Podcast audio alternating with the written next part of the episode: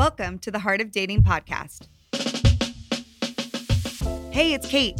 I'm so glad you could join us this week as we try to entangle the ever so ambiguous world of dating as a Christian. Over here on Heart of Dating, we get real as we answer some tough questions and uncover transformative ways to approach Christian dating. Oh, and you better believe we have some laughs along the way because last time I checked, the struggle is hashtag real. You know what I'm saying? Now, let's get to the heart of the matter. Hey friends, Kait Warman here, and I am so happy to have you today for our summer flashback series answering some of your top dating questions. Here's the thing y'all send us in questions all of the time, and we do our best to answer as many of them as frequently as we possibly can.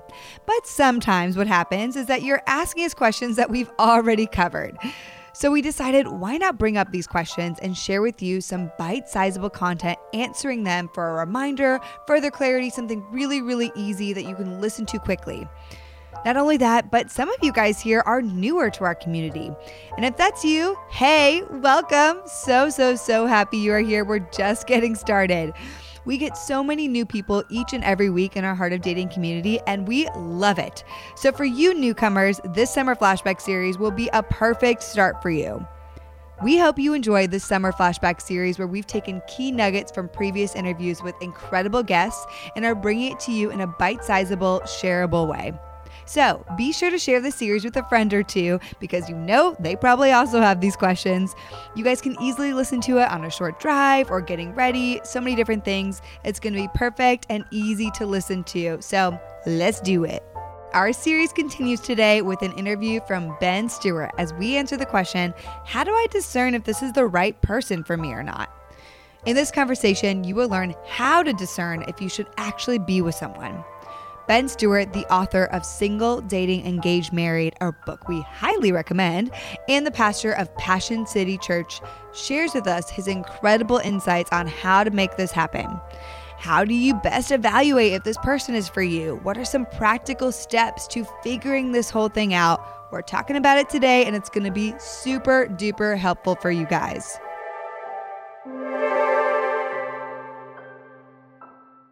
It's a huge part of the evaluating process. Mm-hmm. You know, because C.S. Lewis said it: "Those who have no direction will not have fellow travelers." Mm. He was like, "You got to pick a path, and then you'll find people going on that path with you."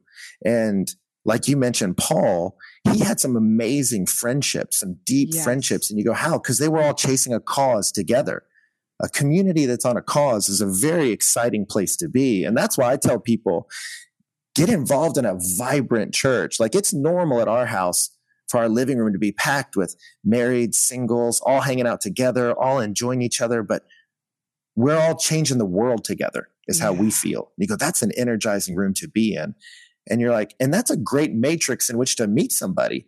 Yeah. But you're right. I mean, if you're just saying, I'm just, I met this random guy at a random place I didn't really like, you can marry somebody in that environment. But the percentage shot of y'all chasing the same thing goes way down. Mm. So I would say get in communities that are chasing a cause, and then you'll find a fellow traveler. Some yeah. of them will be your best friends, mentors, and then someone will be cute and off you go. But yes, I love that. I couldn't agree more. Getting into community and have and like just seeing. I think that's a good test too. Like you kind of in evaluating when you're partnering with someone. Like let's say it is someone from a different church that you've met or someone who you don't know a ton about. Um, I always say, well, who are they friends with? What does their community look like? What what who are those people? What are they doing with those people? I think that's a really good test and wanting to meet those people. I always I, like that's important, right? You want to see who they're surrounding themselves by. totally. Mm-hmm. Well, at Song of Solomon, you know, in the the book of love in the Old Testament, they say that early on about Solomon, rightly do the maidens love you. Mm. And you go, what was happening there? Well, love can get you like infatuation can get your head all spun around and you can't see clearly. You need a community to come around you and say, that's the right person to put your affections on. That's an appropriate person for you to love. And I think that's where community helps us of getting around people. Like it helped me to evaluate Donna. Yeah. around my friends or around people I knew and to see how does she treat the people she's not going to date? Or how does she treat mm. like the old people, the young people, or my family? Or how does she treat these people? Because it's going to be how she treats people. And if I like the way she treats people, then I'll like hanging out for the next 20 years or 30 or 40 yeah. or whatever. But um, mm. so when you watch somebody interact with people that aren't giving them anything back, you go, that's how they'll treat me when I'm at my lowest or when I'm not offering much to them. And if they're wow. generous and kind to the poor and the old and children, they'll be generous and kind to me when I'm sick and or broken or need help. Mm. All right. And it's good evaluation. That's where I think community helps us. And in the Bible, the community was typically your parents. And in our modern culture, I think the church can can really take that place. Some yeah. wise friends around you you know? I love that because you're saying you know one thing is to be to look for someone who's others focused you know who's like really servant hearted i think yeah. in general something i found ben at least is that i think the more and more we become single later and later in life the harder it is for us to enter in a relationship and be other focused because as singles we're kind of focused on ourselves you know? I have my own routine my own rhythm you know? I'm good. Like i have friends but i can go home at night and don't really have to have serious conversations with them if i don't want to so, yeah. um, so we're really good at being single, um, and we're really, or in like just taking care of ourselves, which often means that we're not always seeking after being servant hearted. Like, um, totally. and I think that's such like sacrificial love that doesn't go away. like that's something that is like a lifeline in marriage, um, and something I think that I've especially seen is troublesome within the dating culture right now is just a lack of really understanding that the sac- sacrificial love is so important. And so I think in singleness, we have to find ways to express that, whether it's going out and above and beyond, like being out in the community or being sacrificial for our friends, like kind of testing that. I just don't know. And I don't think enough people are doing that. And so we're talking so much about evaluating like different character qualities, you know, and, and mm-hmm. also something I love that you talk about in the book um, that you wrote is evaluating character and also chemistry. So what are like kinds of cuz chemistry I think, you know, obviously people are like, "Oh, it's a spark." It's like those things we see in the rom-com movies and The Notebook right. and all those things, right? but um I I don't really think it's just that. I feel like there's probably a lot more to it. So what do you think that really means and can you just like kind of share that with because what I hear a lot of people saying just to back up is that they're like, "Oh, if I meet someone there's not that initial like spark I'm just, I'm done. I'm not going to date them. I'm not going to consider them. And I, I just think that they might be missing out. right. yeah. I mean, for me, the big, you've got to have both character and chemistry. Mm-hmm. So I've talked to so many people that they had chemistry with someone. Oh, they make me laugh. We get along. We can talk for hours. And then they get married and they go, that person isn't interested in God isn't interested in serving him, isn't. And what happens is you get lonelier and lonelier, but now you're lonely and married mm. because you're laying in bed next to someone who cannot talk with you about the deepest things in your life. That's mm. not a good thing. So I tell people get in environments where you go, they're chasing the same cause and they have a character that's being shaped by God. Like they, they're not perfect, but they're perfectible. They want to know God. They're seeking God and you're not having to make them. You're not mm-hmm. having to kick them, go, can we please go to church? Like you, you don't want to drag somebody for the rest of your life. So you got to see, are they pursuing a healthy life spiritually, emotionally? And once you get in a crowd like that, mm. then you go, okay, I tell a lot of people that are living that kind of life already, they come to me and go, man, I like this person. I can't tell. I was like, well, yeah, you've eliminated all the bad dates out of your life. I mean, like you're not going to date someone. You're like, she turned out to be a total psycho and you know lit my car on fire. I'm like, you've already eliminated those people. You have an amazing pool, mm. and now, yeah, you're just seeing. And this is the part that's more art than science. Do we like hanging out with each other? Yeah. And sometimes that's, oh, I'm really physically drawn to you right away. But then after a couple months, I go, man, we run out of things to talk about. And about two hours into hanging out with you, I'm ready to go home. or, and sometimes that takes time. Yeah. Where you go, hey, it's been three months and I realized I feel like I'm supposed to call you, but I don't really want to. Mm. And when you read Song of Solomon, you know, the book of romance, again, what leaps from the page is, I mean, right at the beginning, she's like, let me kiss, let him kiss me with the kisses of his mouth. She's just like, I want to kiss him so bad. and you see him, it says he's bounding over the hills, climbing the lattice. Like he's just, no barrier can keep him from her. Mm. And so the Bible's presenting you as an evaluation method excitement. Yeah. You have to look in your heart and go, do I want to be around this person? Do I enjoy being around them?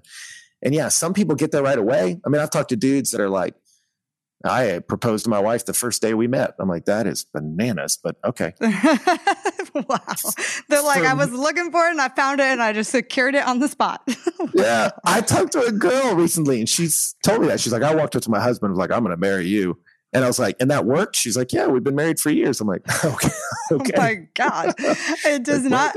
I think that's funny too, because it's kind of like the Christian cliches that, like, oh my gosh, if you don't do that, you're not going to marry. And I, uh, you know, it's funny. Not everyone needs to do that, you guys. It's okay. oh, no. Well, so for me, you know, I'm an introvert. Mm-hmm. I am slow to make friends. Mm-hmm. Uh, and some of that's probably background too, like family of origin stuff, like I'm slow to trust too, and that kind of stuff. And so it takes me longer, but the friendships I build are really deep. So I knew when I dated somebody, if you ask me after the first date, how'd it go? I'm either going to say, probably never going to date him again, or I don't know. Yeah, yeah, and I don't know, it's probably the best I could get to on date one. Yeah. But all you got to figure out on date one is should there be a date two, you know? And so I, I knew about myself, it takes me longer. Mm-hmm. So with Donna and I, you know, she sort of knew before me that she wanted to marry me. It took me longer, which always sounds unromantic, like it's a shot at her. It was just like, um, I wasn't as in touch with my emotions. Like, mm-hmm. I don't know. Uh, but yeah. the longer I evaluated actually we took a summer off. Yes, I was going to ask about that. I remember reading that, that which is so cool. And that was not I don't tell everyone to do that. I just knew for me it's too much input and not enough processing. Mm-hmm. And I mm-hmm. just can't process the information and it felt big and scary. So I was like, I need some time, and distance and time are helpful evaluators. Yeah. Because you realize if I don't really miss you, if I'm kind of doing fine without you, then mm-hmm. we probably shouldn't hook up for forever. Right. But about a month of being gone, I looked up and I was like, I miss her. And not just like I miss having a person to talk to or I miss right. a woman caring about me. It was like, no, I miss her. I miss Donna. She communicates with me I like, and I like hearing her thoughts. And I does that make us a perfect sync up in every area? No, that's not how humanity works. But knowing the best about her that I know and knowing the worst about her I know, life with her is better than life without her. Mm. And I evaluate it. It sounds unromantic, but I had to evaluate it that way. And I'm like, okay, let me let me evaluate life with Donna, life without Donna. I'd rather go with her for better or for worse. Mm-hmm. And once that once I figured that out, I didn't mess around mm-hmm. uh, asking her to marry me. But I waited long enough to evaluate. Okay, so something you're bringing up that I think is so important is just discerning. And so when you have gotten to a place where you're you've been dating for some time and you're like, okay, we are in the commitment phase, which I kind of say in other podcasts I've said there's like three phases of dating. You're in the commitment phase. You're like moving towards marriage and you're figuring out is this a person I really want to spend my life with? Something I think that's so key is um it doesn't mean, and I think that some people think if there's hardship or fighting, that means that, oh my gosh, nope, gotta go away, like run away. And I think that when, as soon as the hardship comes, which it's bound to come, we come sometimes run the other direction. So, yeah. how can you, you know, help maybe impart some wisdom on, what we can do to navigate and evaluate through those phases, especially when maybe some hardship arises, like some hard conversations, you learn some harder things about that person's past, or maybe you are kind of rubbing the wrong way towards each other and fighting a little bit more? Like, what, how do we manage that stage in the commitment phase? That's a great question. And I'll give you two things one's mm-hmm. internal and one's external. Uh, internally, when I'm dating somebody and we hit a point of friction of like, hey, I didn't like that. I didn't like the way that went. I didn't like the way you talked to me there. I don't like this about the way you handled that situation internally, I've watched many people in that moment, they go, I knew this relationship was a mistake. I knew it was doomed to failure. How do I get out of here? Mm. And then they start rationalizing, oh man, we've already spent so much time together and her mom likes me. And you're like, those are all bad reasons. But if you're feeling inside yourself, I'm not committed to this person, you need to pay attention to that mm. because Song of Solomon says, love is stronger than death. Jealousy is strong as the grave. You go, how do you know you really love somebody? When death grabs someone, it doesn't give them back. Mm. And it says, love is stronger than death. How do you know you love someone? There's commitment there. And so, what I found with Donna that was different than other dating relationships is when we hit friction, I was like, I want to resolve this friction. Mm. I want to get past it and back to unity with you. Whereas in the past, it was more, I want to get out of here. so. I discovered something happening inside of me that was different. I want to work through this. I want to work through it with you mm. so we can be closer. So that's the internal piece. Do I discern within myself a commitment to stay when it's hard? Externally, I think what you have to see is can we communicate in a healthy way when we disagree? You know, Proverbs 12 talks about the person with rash words is like a thrust of a sword but mm-hmm. the tongue of the wise brings healing. And I've met people that they're dating somebody and they say, we date, but when we disagree, they explode and they yell and they say hurtful things.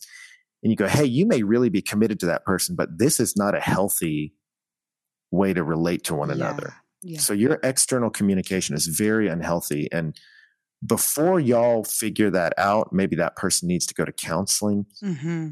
They need to figure that out before y'all stack marriage onto the bar because this is not a healthy way of of dealing with each other. You want someone whose words build you up, not tear you down. And so all through the book of Proverbs, you're warned about a quarrelsome wife. It's better to live on a roof than in a house with a quarrelsome wife. Mm. Or a man who's given to anger is like a city without walls. I mean, you will have no protection. He will be a very unsafe person to be around. So they might be great when they're in a good mood, but if their words are rash and hurtful and y'all yell and scream, you go, that is not healthy. So, two evaluation pieces I'd give you are that internally, do I sense commitment to stay when it's hard? Externally, can we communicate in a way that's constructive, not destructive? You want to see those two things. All right, y'all, that is it for our summer flashback series today, answering some of your top dating questions. I hope you enjoyed this insight and wisdom. And if you did, don't forget to share it with a friend or two. By the way, we'd love to share with you that if you want further dating insights, we've put together an incredible free resource for you. The seven resources that change the dating game will help you with further clarity and insight and wisdom as you continue to be guided along in this journey of dating. You can access it for free by visiting heartofdating.com forward slash seven resources. Love y'all. See you next week.